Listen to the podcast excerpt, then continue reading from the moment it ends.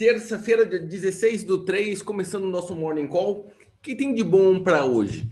Na verdade, hoje tem de ser um dia um pouco mais parado, né? Um dia um pouco menos volátil, com mais medo de mercado. Luiz, por quê? Porque amanhã tem um dado relevante muito importante que eu falei ontem, tá? Que vai ser, na verdade, aquela parte do discurso do Jeremy Powell no Congresso americano novamente, né? Ele vai falar o, sobre as políticas futuras do Fed. E o que isso interfere na economia? Praticamente tudo. Tem que olhar como que ele vai começar a comunicar tá? a visão deles para o futuro. Vai aumentar a taxa de juro, tentando segurar um pouco a economia? Vai manter comprando os bonds? Que que eles vão, como eles vão agir a partir de agora? O mercado, não importa o que aconteça, vai reagir com nervosismo amanhã. E isso é uma coisa eh, que, tem, que é marcante, né? É um momento de inflexão. Vamos dar uma olhadinha como ele abre hoje? Ontem aconteceu uma coisa louca. Quem assistiu o Morning Call de ontem vai ver que a gente praticamente leu o mercado, né? Porque o que ocorreu? Aquele nervosismo que eu falei, o mercado estava todo em alto até aquele momento, de repente, como eu falei, o dólar estava bem forte e o índice forte. E eu comentei, pô, dólar tão forte assim, geralmente é sinal de que esse índice está precificado exagerado. E não deu outra no meio do dia, o índice reverteu, virou a cair bastante. No final do dia ele subiu de novo, recuperou. Então tá uma volatilidade intraday gigantesca, tá muito fora da realidade, mas muito fora mesmo. E com volume, ó, bem baixinho, bem baixinho. Vamos dar uma olhadinha lá. Como que começa a terça-feira? Os mercados começam praticamente estáveis, olha lá, ó tudo meio próximo do zero, predominantemente positivo, né? Mas próximo de zero. Pode olhar, nada muito forte, tá? Nada muito forte. É... Continuo na visão. Luiz, mas você está sempre com a mesma visão? Sim, porque eu... isso é um viés, né? Isso é um viés, é um sentimento, né? Não é um call. Continuo com o índice fraco para os próximos, sei lá, tempo e para o dólar forte. O dólar continua forte, continua pesando. Olha ali, ó, o índice do dólar. Tá? Agora, olha que engraçado, a volatilidade continua aparecendo lá, ó.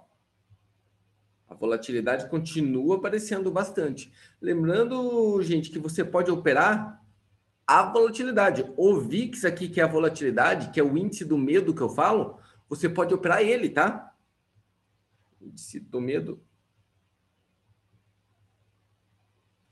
Você pode operar ele mesmo, como se fosse um ativo, tá? Como se fosse um ativo. Olha os índices lá próximo da estabilidade, como eu disse. Eu acredito que no intraday ainda esses índices vão cair, tá? Vão cair, vão respirar, cair, respirar, cair, vão ficar dançando aí o dia inteiro. Legal?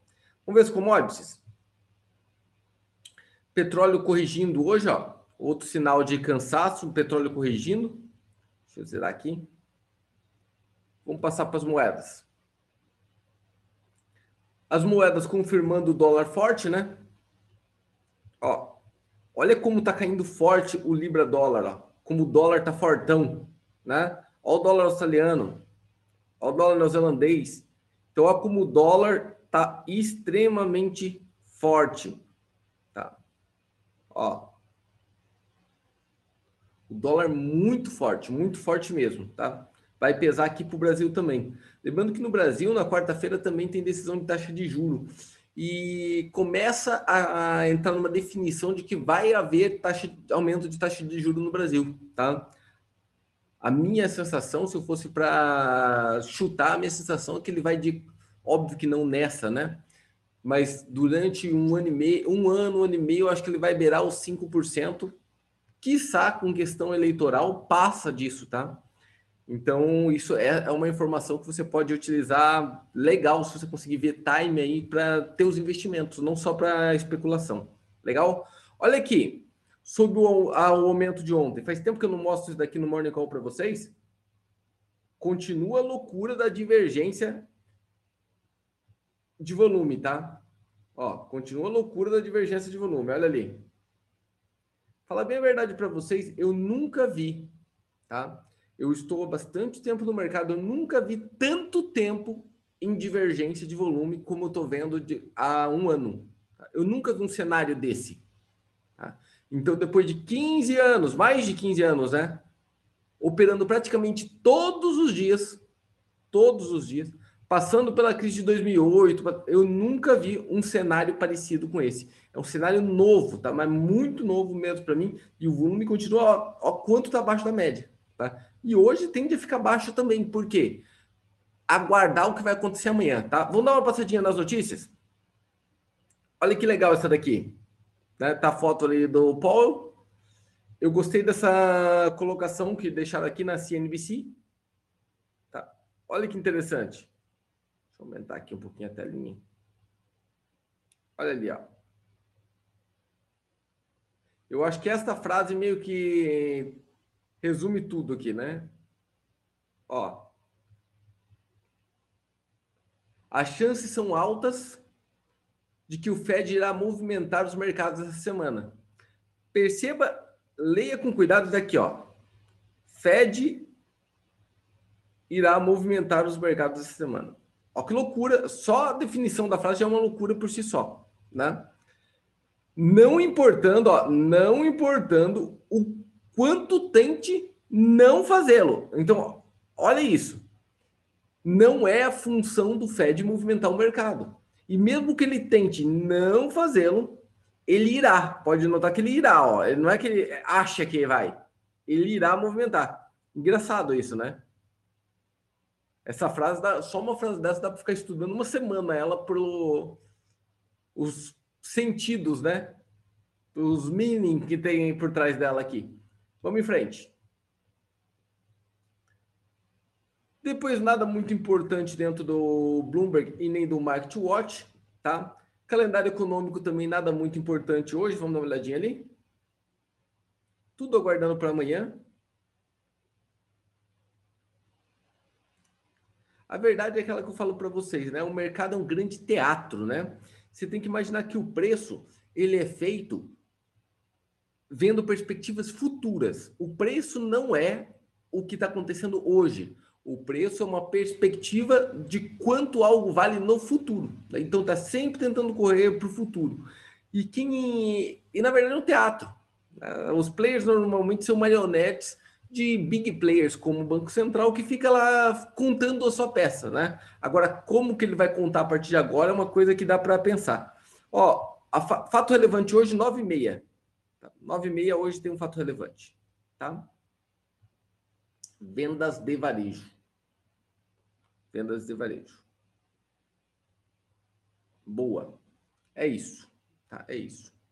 Deixa eu ver. Ah, queria mostrar isso aqui para vocês. Eu postei até no, no meu Instagram lá. Por sinal, quem não segue ainda, segue lá que eu estou fazendo uma série do hábito das pessoas vitoriosas, contando a história de grande parte dos bilionários do mundo. Ontem, o Ray Dalio fez, colocou no LinkedIn dele um artigo, por sinal, vale a pena você seguir esse cara. Ray Dalio é um gênio, tá? Um gênio. É o maior retorno proporcional de um gestor de hedge fund da história. Tá? Mais do que o do Warren Buffett, se você for pensar. É que o Warren Buffett é por mais tempo, mas ele tem um retorno melhor do que o Warren Buffett. Olha o que ele coloca. Há muito dinheiro injetado na economia tá? e dentro do mercado. E esses mercados se transformaram, viraram como um cassino com pessoas jogando, tá? Com, e se divertindo com dinheiro. Jogando com dinheiro fácil, tá? Se divertindo com dinheiro. Não é uma loucura?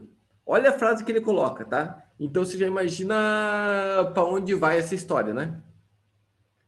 Não é só eu falando aqui, senão o Cavaleiro do Apocalipse, não ele mesmo que deixa bem claro.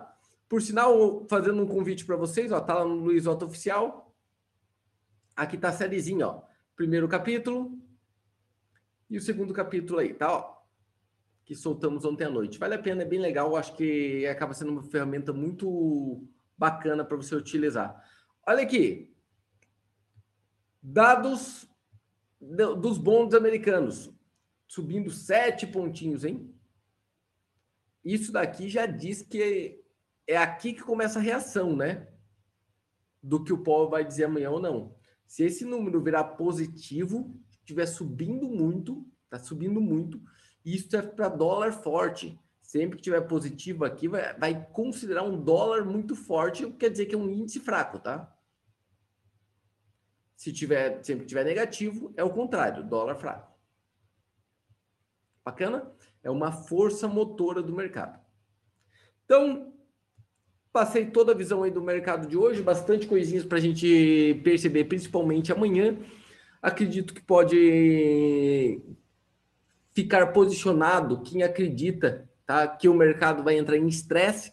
Estresse normalmente é negativo para o mercado, é muito positivo para o dólar e é muito negativo para o mercado. A palavra estresse, a palavra incerteza é muito positivo para o dólar e muito negativo para os índices, mesmo os índices continuando subindo, não para de subir, não para de subir. E vai todo mundo ficar rico comprando bolsa.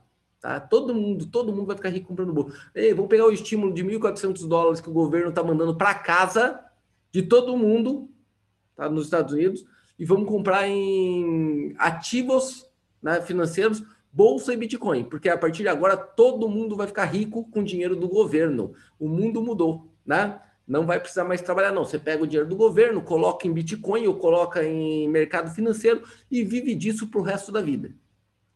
Se você acredita nisso, continua onde está a maré. Se você acha que tem algo cheirando mal tá, nesse reino, começa a se espertar, porque vem coisa esquisita por aí. Valeu? Abraço a todos, espero que tenham gostado. Comente aí o que, que você acha que vai acontecer amanhã. Por sinal, comente se você já consegue quem acompanha aqui no dia a dia Morning Call, se você consegue ter discernimento do quanto o Banco Central americano e o próprio governo ele joga com as finanças e economia do mundo inteiro. Como ele dá blefe no mercado o tempo todo e como o mercado acaba virando os players marionete dessas pessoas, desses grandes players, tá? Comenta aí o que você acha, estou esperando. Abraço, até mais. Valeu, galera. Fui!